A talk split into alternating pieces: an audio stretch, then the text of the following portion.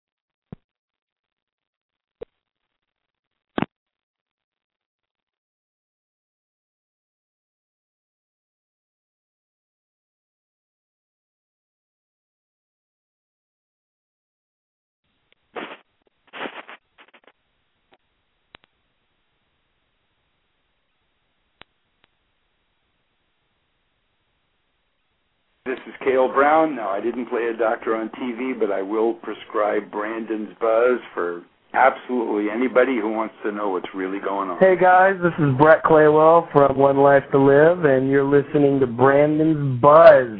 This is Taylor Dayne, and you are listening to the one and only Brandon Buzz. Hi, this is Lynn Herring on Brandon's Buzz. It's the great entertainment talk show on now. Brandon, I love you. Thanks for having This is Linda Dano. I'm on Brandon's Buzz, and I have to tell you, what a fun hour I just had.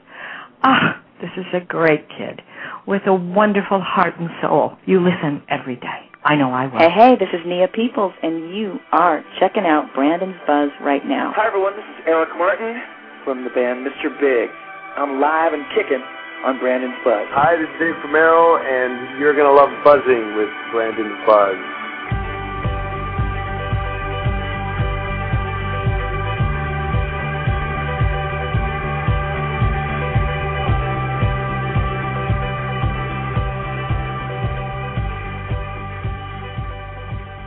Guys, welcome to Brandon's Buzz. I am Brandon. It's Tuesday, October 19th, 2010, 10 p.m. in the East, 7 p.m. out west, 9 p.m. here in Texas, and I am so excited about this show tonight.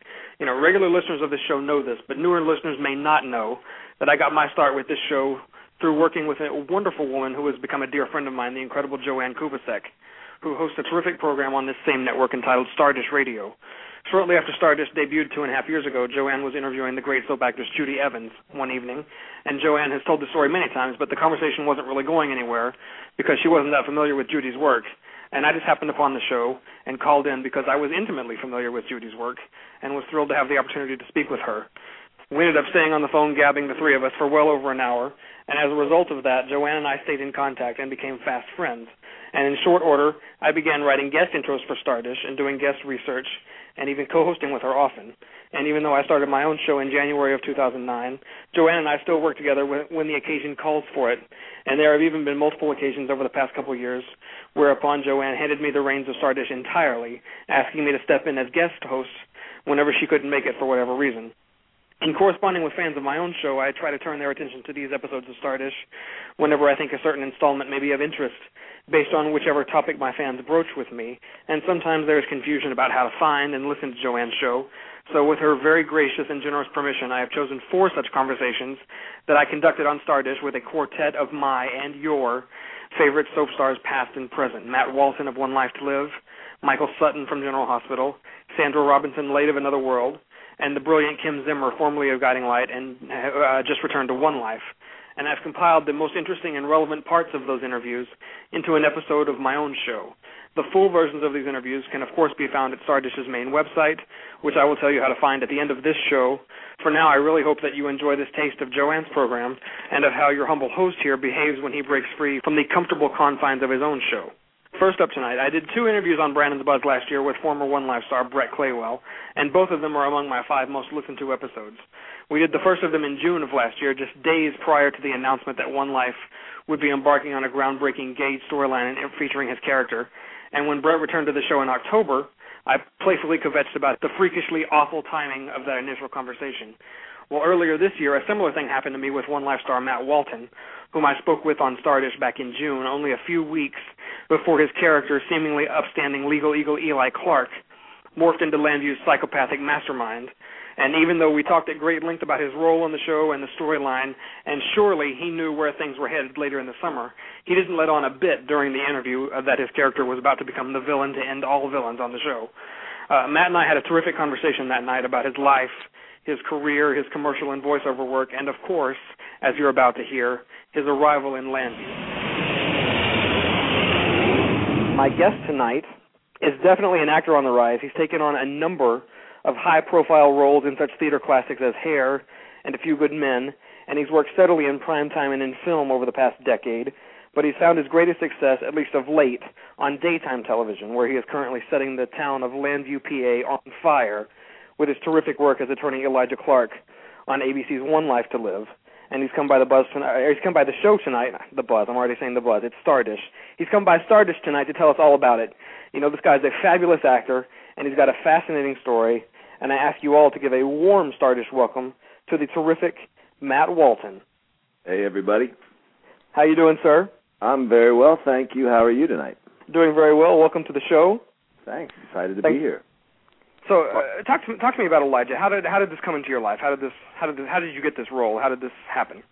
This was something. Let's, uh, the economy was in the tank. My wife and I were trying to get pregnant with our second child, and I really needed a job. I really needed to come back and get a TV show. It was sort of the commercial market had had, had taken a dive, and so this thing came up, and it was uh, just a recurring, a couple weeks recurring, and uh, it was a lawyer. And I said to myself before I even got the script, I said, I am going to get this job. I'm going to beat all my peers in this city. And it was, it's amazing when, you know, even who did I get to act with? Uh, Some of the people that they can get on these shows, uh, the caliber of actors that I was up against. I'm not bragging. I'm just saying, uh, everyone wanted this job.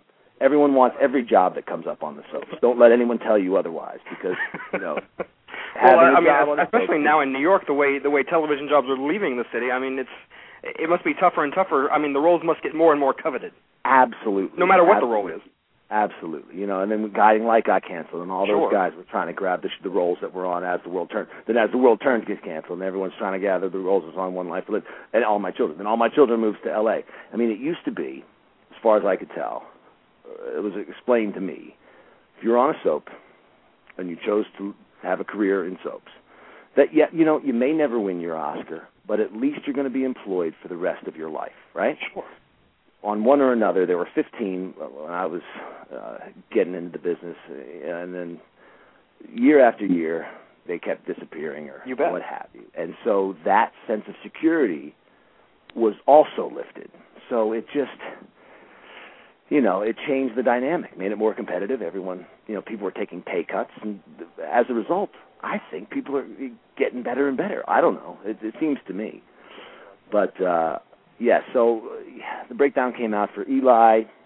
Uh, it was Elijah Kent at first. I remember Okay. that, and I don't know why they changed from Clark to Kent, but I like the Superman reference. Anyway, uh, so I uh, I decided I'm going to get this part, and I had this uh, three-piece suit that I'd gotten on some commercial job. It was gorgeous. I'm like, I, I'm I'm going to wear this three-piece suit. I'm going to mac this out. And uh, I went in, and I I I've been in for Julie Madison. I don't know half a dozen times before, if not more than that, for various other parts.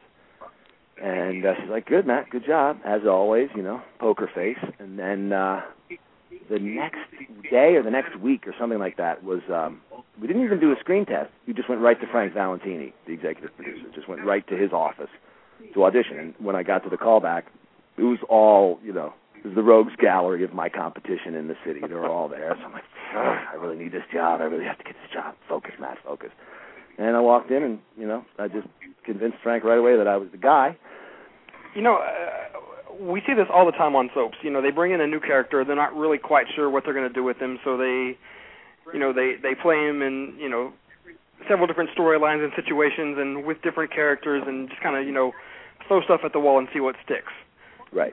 Talk to me about what goes through an actor's mind when when you're in that kind of situation and you don't really know what's coming and you know your training is you're supposed to know and care about the arc of the character and the motivation and all of that.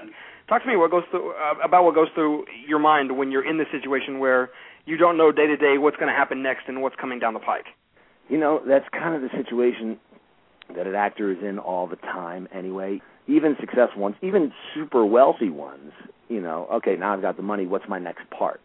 you know, it, it's it's just, that's just part of the lifestyle. So you kind of accept it.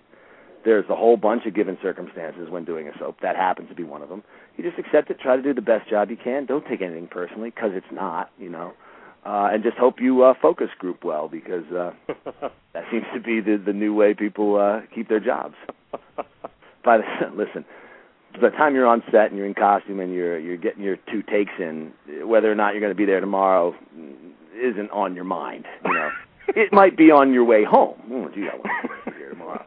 It's an interesting dynamic. You know, definitely people's attitudes toward me changed not because anyone was rude or not, but it was because they didn't want to get close or become friends with someone that wouldn't be there the next day. Absolutely. You know? uh, and that's tough.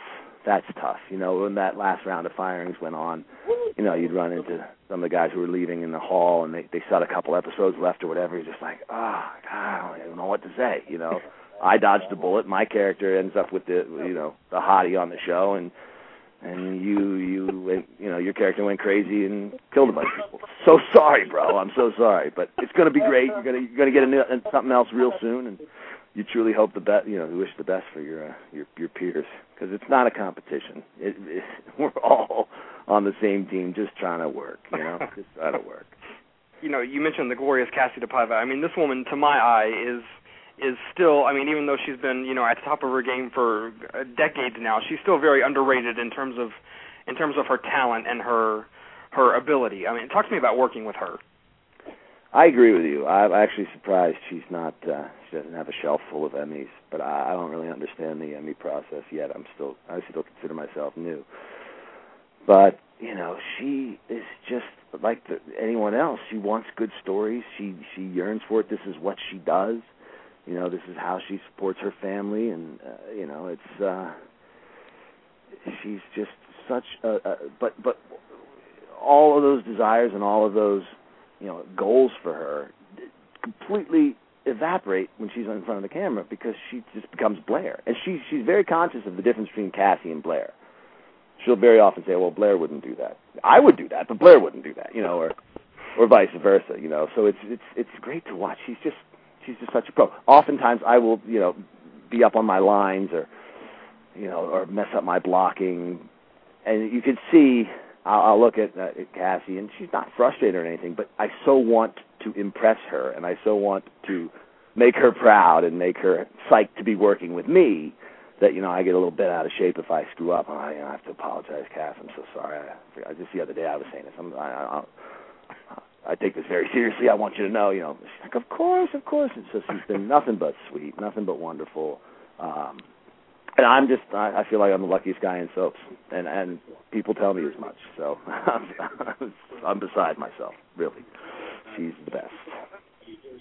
You know, you broached this earlier, and you know, whatever you don't want to say about it, you don't have to say about it. But it's no secret that that One Life has been going through a, shall we say, interesting time the past few months with you know some serious cast changes and a major renovation of the canvas and uh, the you know the characters and stories. When you see something like that take place and you're right in the middle of it, what goes through your mind? I mean, do you get nervous and and start looking around and wondering who's next? I mean, what happens to an actor in that kind of situation? No, I mean we're all kind of rooting for the show to do well, so you know, again, it's it, you just accept the sort of changes that come because it's not up to you. You know, it's up to the audience, and the, the changes happen because the audience wants to see the show go a certain way. I, I think, I think that's how it works. Uh, you know, again, the actors are the, the low men on the totem pole, so we we were often not privy to why things happen the way they do. But uh, you know, I think people are more concerned about soaps in general and how they're disappearing than sure. about how how our show is, or why, or the ins and outs of why our show are keeping some people and not keeping others. The grand plan is more ratings, more viewers. You know, uh, keep the show on the air, keep this thing going. You know, that's the goal. So I think people, you know, stand and you know get in get in lockstep with that goal, and uh, we try to reach it together. You know what I mean? Absolutely. Just last month, the incredible Michael Sutton returned to General Hospital for a brief cameo appearance as tragic young hero Stone Cates.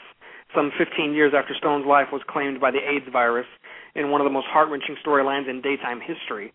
And on the eve of his return to the show, Michael stopped by Stardish and spoke with me about his excitement over working with Kimberly McCullough again and about his trepidation over stepping back into Stone's difficult shoes. You know, it's been nearly 15 years, but their work was so finely etched and the storyline so powerfully written and executed that fans to this day still talk about it the tragic love story of Stone and Robin on General Hospital. And today and tomorrow, viewers will get a rare chance to revisit those memories. Robin finds herself in danger in the current storyline, and in something of a hallucination, she is set to conjure up an image of her first love, who is determined to give Robin the will to fight.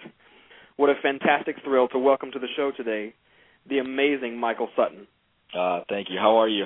I'm doing well. How are you doing, sir? Really good. Thanks. So tell me how it felt to get this phone call after nearly 15 years. I mean, had you been in touch at all with the GH brass over the years, or did this come completely out of the blue?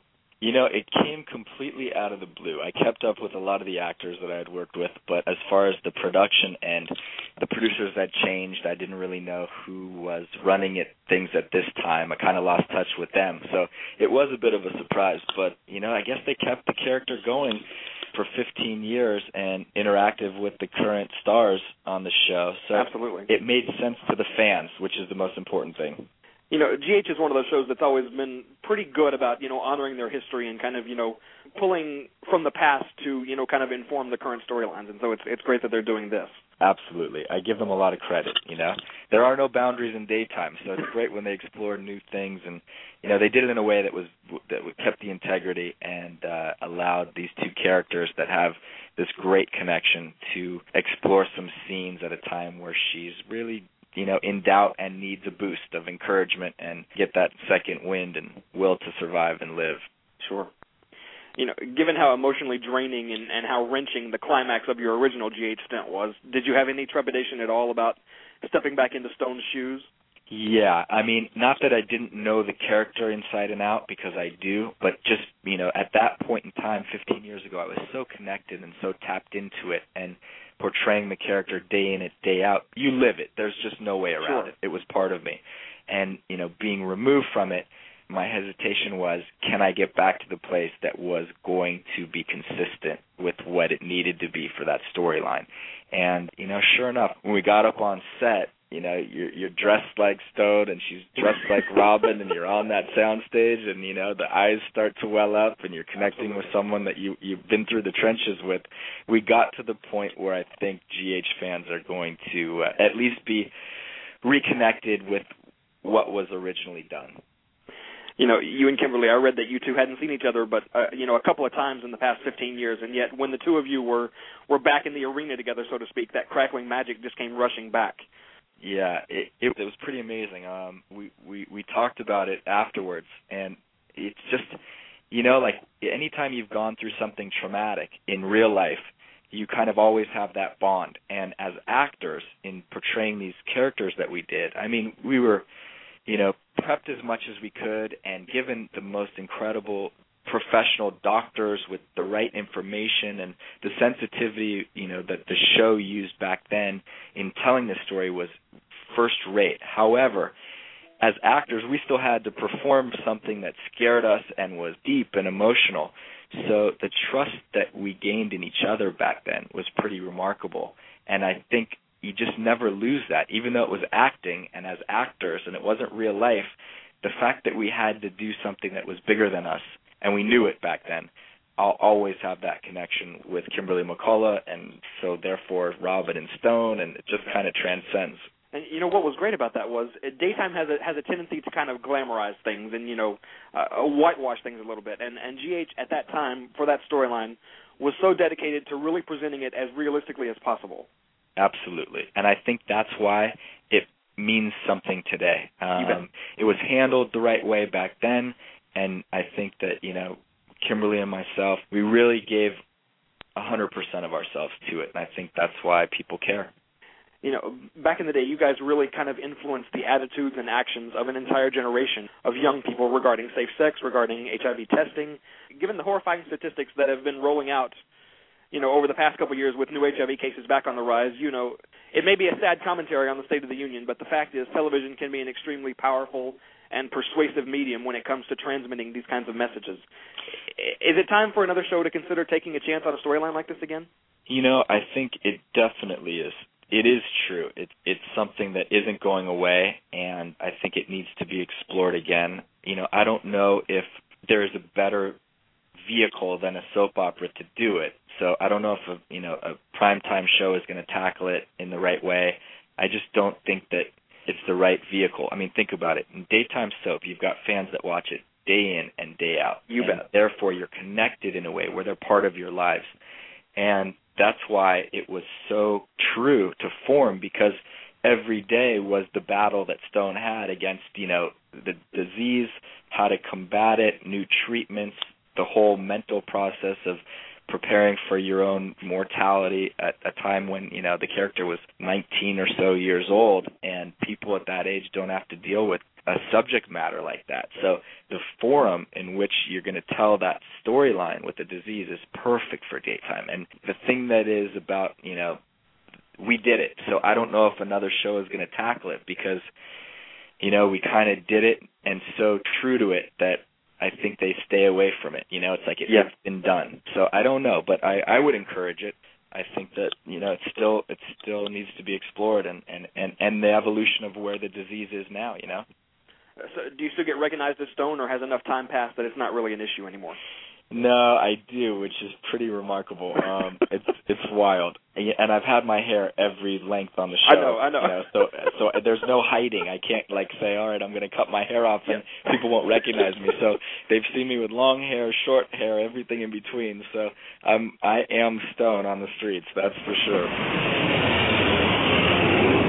In February of 2009, I was thrilled to speak with the sensational Sandra Robinson, who at that time was wrapping up a short stint on Days of Our Lives, and who, in my youth, became a daytime superstar portraying rebellious Amanda Cory Fowler on the late great soap Another World.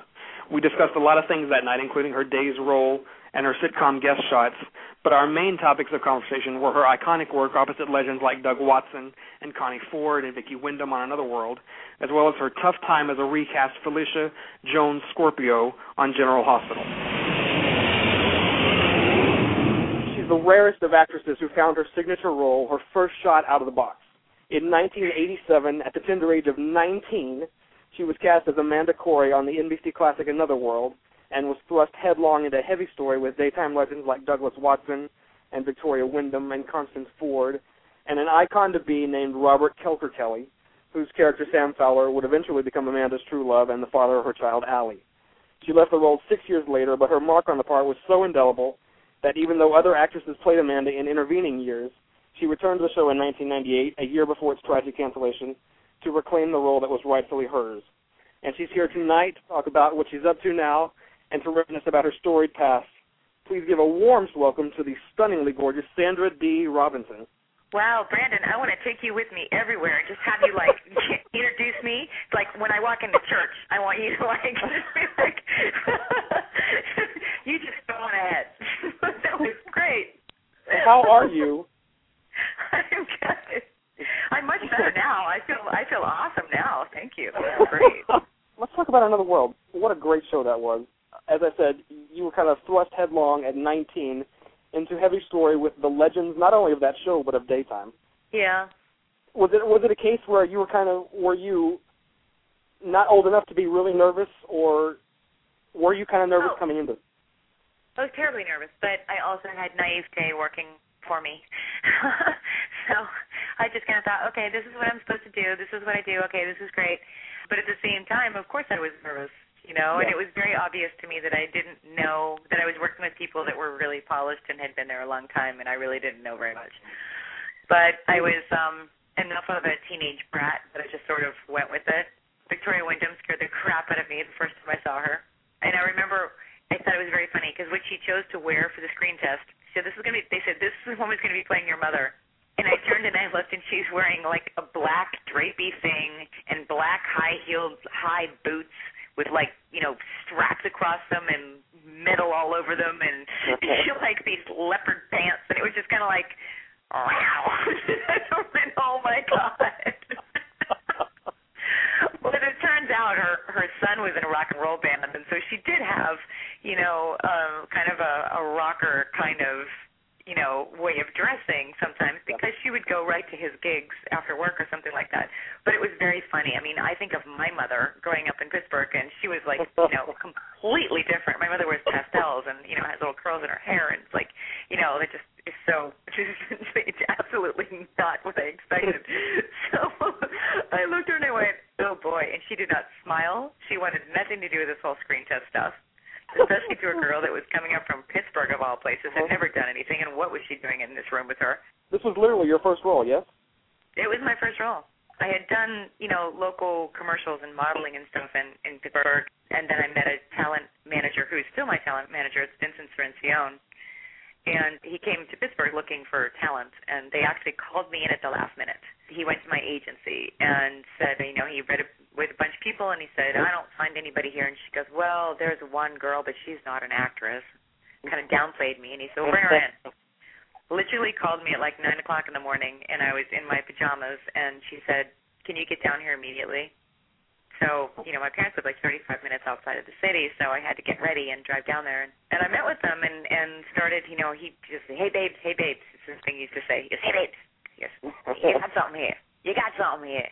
And I'm thinking, all right, this is ridiculous. He's like a character. You know, there's no way. And he's still the same way, and I love him to death because he is exactly that. You know, he is a character of himself, and and all the people in the office can do Vincent in imitations. It's hysterical. Uh, because of him, I came up to New York. My uh, my first screen test was for another soap, actually called Loving. Okay. And um, so you remember Loving? That was a long time ago. I remember Loving. Yeah, Absolutely, yes. Yeah, I I came up. I had one audition, and it went to screen test and I didn't get it. But before I had even finished getting the news of whether I got it or not, I had another audition for another soap, went to another screen test. Had another audition for another project, went to another screen test. And I just thought, as naive as I was, I thought, well, this is what happens. You read, you go to screen test, you go to network, and you get a job. exactly. It's not quite that way. it took me about seven years to pay my dues, but everybody pays them. Yes, it was not the way things always go, but it was fun of course. And um, I was still on hold for another soap. I had screen tested for them, and I was actually waiting to hear from another world. And I got called back for the third time to another soap. And I, I, had, I was out of money because my parents weren't really supporting this. They wanted me to stay in school, and I only had the summer, so I had gone for three months, and I had had like five screen tests, mm-hmm. which is ridiculous. I know.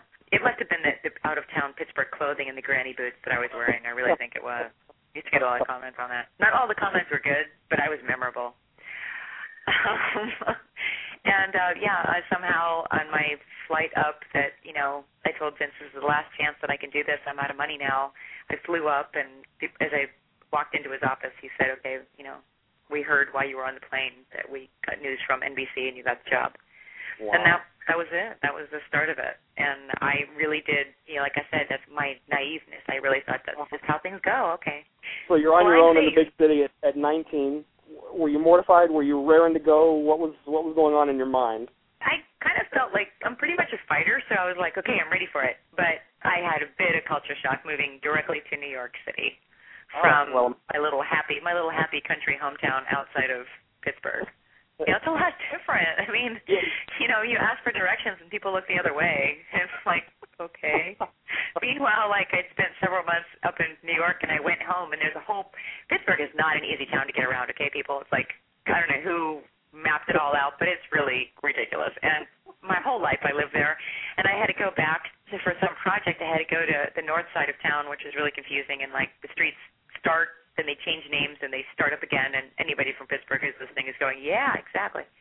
Um, and so I got lost. I mean, I was following Fifth Avenue, and the next thing I know, it's something else. And you know, I had to find Fifth Avenue, and and somebody sees me struggling, and and I said, I think I pulled up to a guy at a light, and I I had him roll the window down. And I said, Can you tell me where I can, you know, find Fifth Avenue again? And he goes, he actually went so far as to go, Here, I'll take you there. Follow me. He really wow. did. Like, and then he got out. He got out of the car at the light. And he goes, "Are you okay?" And I looked at him like, "For real? You just like what?" you know. And I love that. I love that. That's the kind of people that I grew up with. But from that uh-huh. going to New York, you know, it was New York then I think was a lot colder even than it is now as far as like people talking to one another and all that. But Um, so it was a little tough. It was a little tough How for long? me.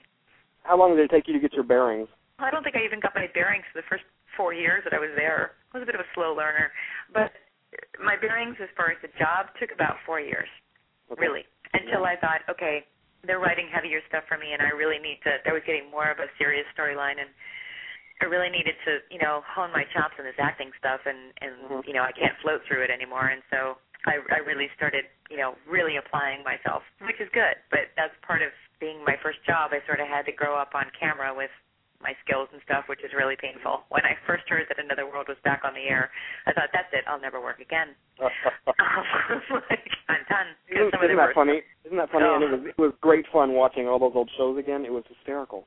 Oh, my husband just transferred a ton of our v- VHS tapes to DVD, Mhm. and he was watching them. And he goes, "Do you have any?" And I kind of don't have a lot of that stuff in my possession. My mom has a lot of it, but for some reason, I had a couple of things that my dad had recorded back on VHS. And I gave it to my husband along with a few other movies and things that I had done. And I said, "You can transfer these things." I didn't think he would actually sit and watch them. He thought it was hysterical. I came home and he was telling me old storylines, and he goes, "Amanda Fowler with the we with the hair and the earrings and the shoulder pads." I'm like, "Okay." like, the one thing I remember at the wardrobe from Another World was they always they had a pink blazer, and I was still a rebellious teenager, even though I was 19. I was a little bit immature in a lot of ways, growing up in a small town, very sheltered. So I had this. I am not going to wear pink. I was into black lace. Okay, I thought I was Belinda Carlisle. I was absolutely, and then working with Vicki Wyndham, who was like this rocker chick, right? I'm emulating her. So I want like you know the black boots with the spikes and the whole thing. Like, and I come in and they have a pink blazer for Amanda, and they loved the pink blazer. I hated the pink. I hated pink. I didn't want pink anywhere near me. it was like always putting me in a pink blazer, and that was the funniest thing. Like I just think back, I'm like I remember that pink blazer. Well, you know, Amanda Amanda came in as, as a nice prim debutante, so you know you have to dress the part. Oh, absolutely. Yes, I know I did. And it was very smart of them with the pink blazer and the pearls and the whole thing, but it was just at that time in my own life I couldn't resonate with that, you know. One of the best things I ever saw on that show was there was a scene. It was after Douglas Watson had died, and uh the show took a couple of months, and then they had Mac die, and Rachel went up to I think it was Maine or somewhere where Mac was supposedly staying, and he died, and uh Mac had written her a letter before he died, and she read the letter on air, and just Oh. kind of you know a single tear just kind of crawled down her cheek, and she kind of accepted the fact that Mac was gone. It was one of the best things I ever saw on that show. Do you have memories of working with Doug Watson? I do, and they're all great. And I was very shy, actually. Then, as much as I say that I was like obnoxious teenager, I, I was actually extremely shy, and particularly when it came to adults and opening conversations. And he was always very open and, and friendly. Not that he wasn't, but I, you know, in retrospect, wish I would have initiated more conversations. You know, now that I'm older, I look back and think, wow, the knowledge and, and the stories that I probably missed out on.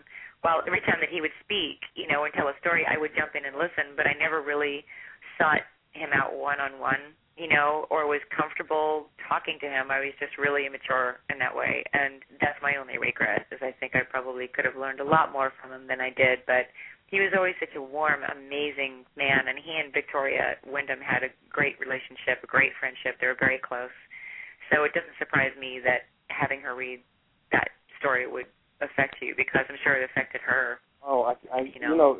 his his death. It really, I mean, it's kind of bad to say it, but it really kind of took the air out of that show for a little while, just because it was so sudden and so completely unexpected and so tragic. And it was, Yeah. you know, r- right at the time when the show was on a high. It was celebrating its 25th anniversary, and you know, this came totally out of the blue, and it just, it really kind of took the air out of the show for a while. It was very awkward for me there too because I was still relatively new to the whole thing and Mhm. certainly wasn't old enough to have dealt well, I wouldn't say wasn't old enough. I just had not had a chance to deal with death at all. Yeah, yeah. So it was a real experience for me.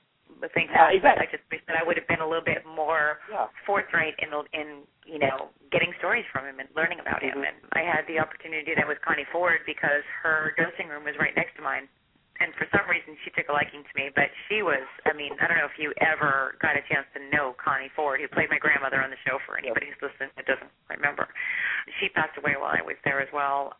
but we didn't. She didn't even let any of us know she was sick. She was such a little, you know, spitfire and it was hysterical because I watched the show, of course, when I got the job. I started like, you know, watching every day and trying to memorize everybody and every character. And I saw this sweet little grandmother, and I thought, okay, great, I get to meet Constance Ford. She plays that sweet little grandmother.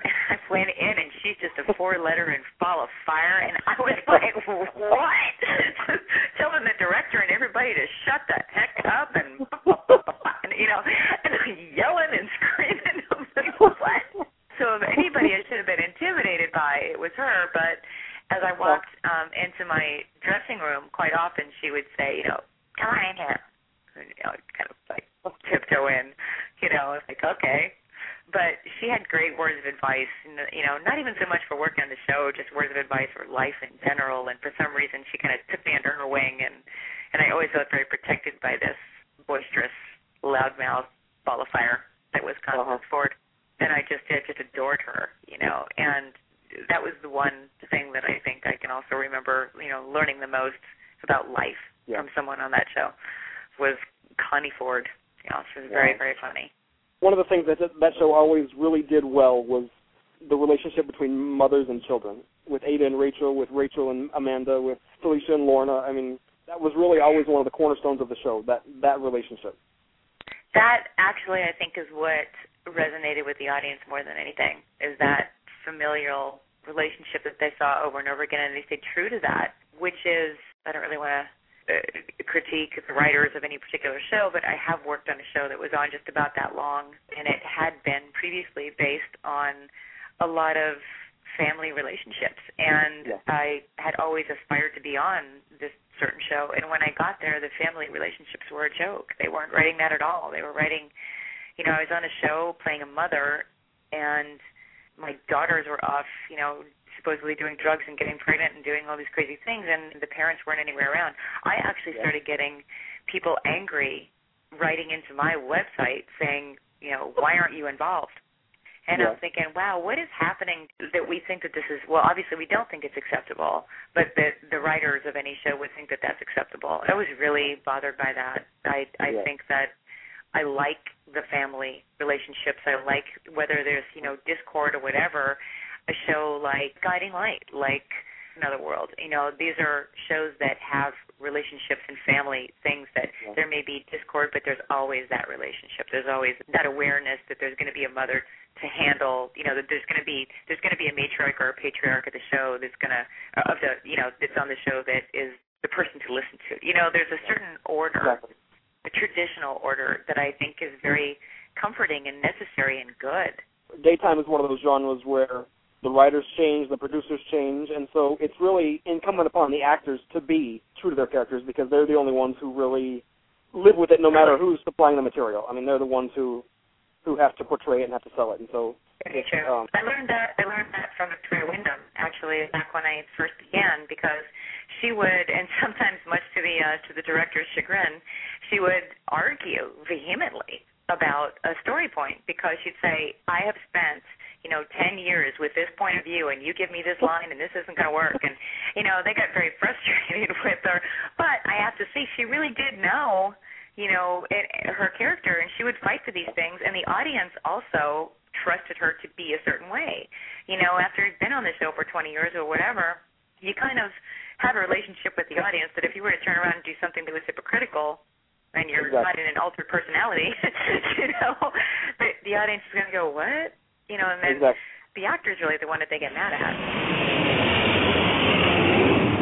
late last month, it was my unbelievable honor to speak briefly with a legendarily powerhouse actress named of Kim Zimmer, who is just about to make a much celebrated return to One Life to Live after spending most of three decades toiling away as Hellcat Hellraiser Reva Shane on Guiding Light.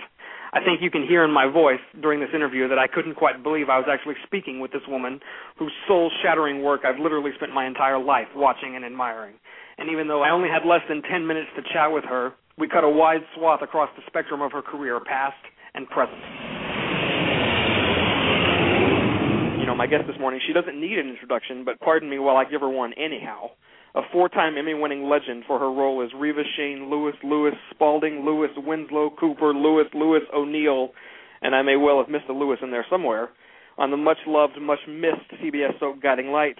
She's rowing back on the daytime scene with a much anticipated return to One Life to Live, the soap that, by her own admission, fired her in 1983, making it possible for her to land the role that would end up making her a daytime icon. She is a brutally frank, brilliantly talented force of nature, and she might kill me for saying that I've literally been a fan of her work and her talent my entire life, and I can't wait to have this chat today with the amazing, the magnificent Kim Zimmer.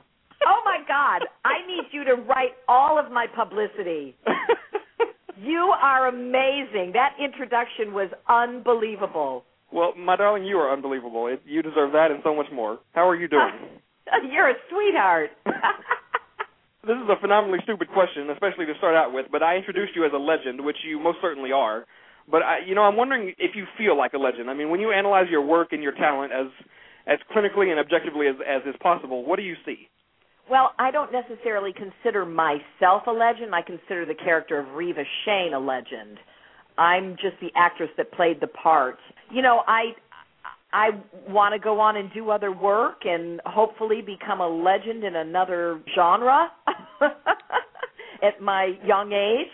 You know what's funny? You you did a smashing guest in, on Designing Women, a uh, uh, good lord, 20 years ago, I guess, and and oh, that it's longer season, than that, doll. That season was just released on DVD last week, and and that, that's my favorite show of all time. I love that oh, show. Oh, I didn't know that. Great. And so I've been I've been watching that season this past week, and I, and I watched yours a couple days ago, and and wow, what an amazing cast you got to play with there. Yeah, that was a terrific time. They treated me very well because they were kind of testing me out to see if there was a possibility that they were going to create a show around Hal Holbrook, Dixie Carter's husband at the Uh-huh. And uh, they were looking at me to play a May December romance with him in this new pilot that ended up being something else with Burt Reynolds and uh Marilu Henner, I think. Sure, and, sure, the Great and, Evening Shade, yeah. Yeah, that's it. And Hal ended up being kind of a secondary character in that as well. So that it Gotcha. never came to fruition for me, but that was okay because I had my life at GL. So Absolutely. You know, the last two years of Guiding Light. Speaking of that, it, it was kind of like guerrilla television in many ways, and I'm, I'm oh wondering my God. if if the bizarre working conditions ever made you. Did they make you doubt what you were capable of in, as an actress, or did they reinforce your confidence in what you could do?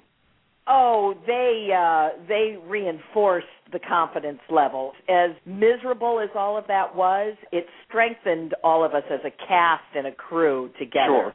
We had a lot of giggles during during that time.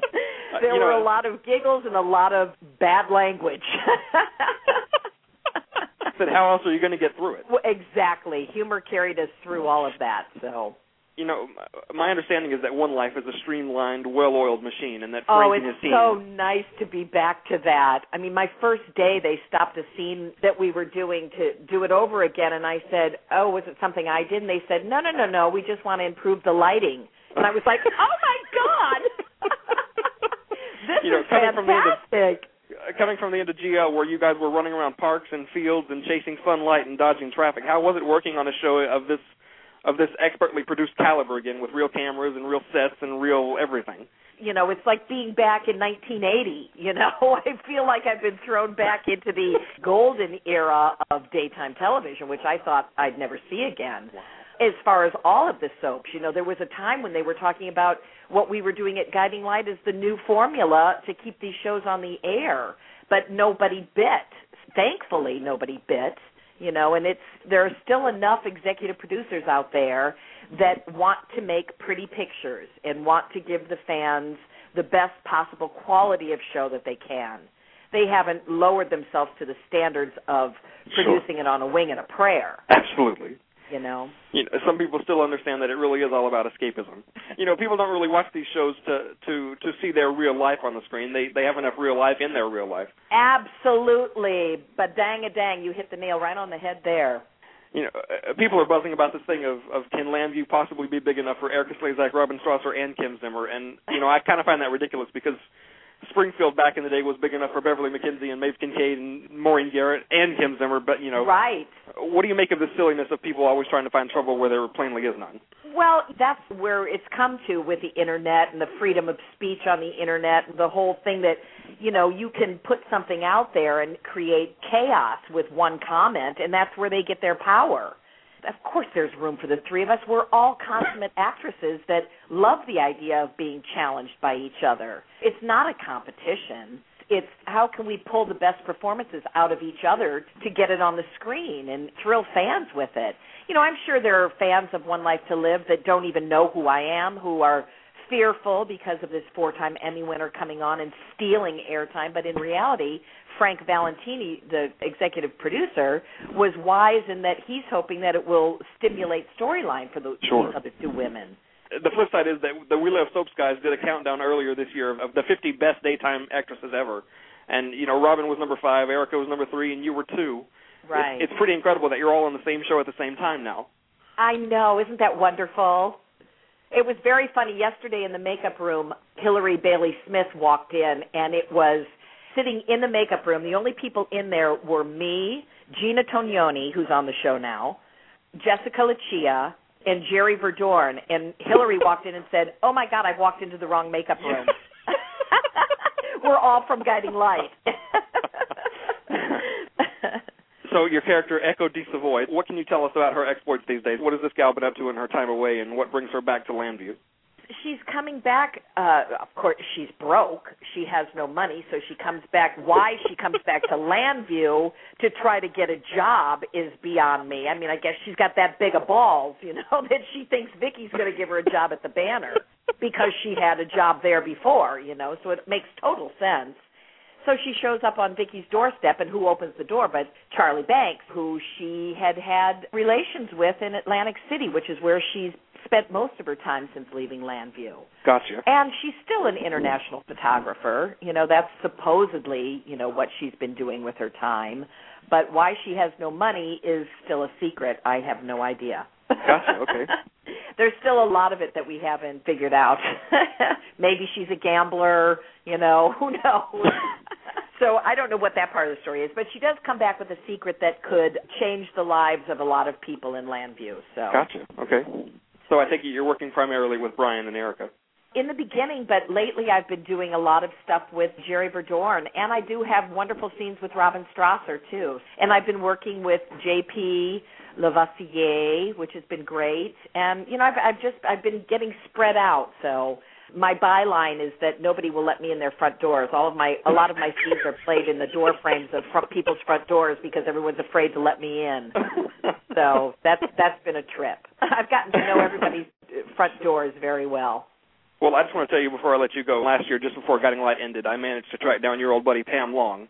Oh And- yes, I know, and I I heard your interview with her. You know, she came on my show to reminisce about the old days, and she told me a hilarious story about you two going out to dinner one night in New Yes. York, and and that you Yes, were you were mad at her book. over something that Reva was doing, and and she said you two ended up having a screaming match right there in the middle of the restaurant. I know, and it's and I actually um pulled up your interview the other day because I wanted to make sure that she had the same story I had because I'm writing it I'm writing about it in my book that I'm that is coming out in the spring. So um you're a trip and you're, you're very good at what you do. Thank you so much, Brandon. I appreciate it. You are the best, my dear. Thank you. You are too. I've got to tell you, when that woman who is so blisteringly and impenetrably great at what she does took that moment to tell me I am very good at what I do, I literally felt like a Catholic must feel after he or she gets blessed by the Pope. No matter whether it's for my own show or for the show of a dear friend of mine, I hope it's clear when you listen to something that has my name on it that I work extremely hard in the quest of creating a final product that is compelling and entertaining. I do make a little money putting this show together, but it's certainly not enough to radically change anyone's lifestyle, and so the work kind of has to be its own reward. And when someone takes a moment, whether it's a person I've just interviewed or a random stranger who happens to be listening, to say good job, that stuff is like gold to me and to all of us who do this kind of work. And speaking for myself, you know, I, I deeply and profoundly appreciate everybody, the stars and fans alike, who have reached out and said thanks. And please believe me when I tell you the feeling is absolutely mutual. Let me tell you quickly how to find JoAnn's show, Stardish Radio. The show's main base is www.blogtalkradio.com slash Stardish. From there, you can access every episode of her show. They are all archived from front to back, and she's done over 230 episodes chatting with the likes of legends like David Canary and Robin Strasser, Twilight star Taylor Lautner, uh, Kelly Ripa, Tom Bosley, Ted McGinley. She truly puts together a terrific, fun, brilliantly entertaining talk show, and she speaks with some of the most interesting actors and performers of our lives. And again, you can find her at blogtalkradio.com slash stardish. Uh, since you're listening right now, you probably already know that you can find my show, Brandon's Buzz, at blogtalkradio.com slash Brandon's Buzz. And as with JoAnn, you can find all of my episodes there, and you can leave comments, you can send emails, you can do everything at blogtalkradio.com slash Brandon's Buzz. Uh, JoAnn and I both have our own personal websites, which can also contain a trove of information about our respective shows. And both websites are easy to remember because they both bear the names of our respective shows. Uh, JoAnn can be found at www.stardishradio.com, and you can find me at brandonsbuzz.com, and you can find information about and listen to both of our shows at each of those two sites. We can also be found in the iTunes Music Store, from where all of our episodes can be downloaded as podcasts. From the main page of the store, just type Stardish in the search box to get to JoAnn, or Brandon's Buzz to get to me, and scroll down to the podcast section in either case. Uh, and you can find us there, of course, in the in the podcast section. And uh, uh, finally, we're all we are both all active on Facebook, on Twitter, on all the social media sites. Just Google Stardish for JoAnn or Brandon's Buzz for me, and you will absolutely find something that brings you in our direction. And speaking for both of us, we both deeply appreciate you all finding us and listening to us. And for me, I sincerely hope you continue finding and listening to Brandon's Buzz. Hi, everybody out there. This is Ilene Kristen, and I have just been on Brandon's Buzz. This is a great show and a very sophisticated mind. So spread the word. Brandon's Buzz. This is Claire Massey from Tammy Show, and you're listening to Brandon's Buzz. Great guy, great show. Check it hey out. Hey guys, this is Brett Claywell from One Life to Live, and you're listening to Brandon's Buzz. Hi, this is Lynn Herring on Brandon's Buzz. It's the great entertainment talk show on now. Brandon, I love you. Thanks for having me. So if you feel that you just can't take it, and your world isn't what it seems, don't forget that life can be what you make it. Better when you live on a street of dreams. Hey, this is Nia Peeples, and you're with Brandon's Buzz, the place to be. Hi, everybody. This is Nicholas Walker. Merci à vous tous. Écoutez Brandon Buzz sur Blog Talk Radio. Bonsoir et à très bientôt.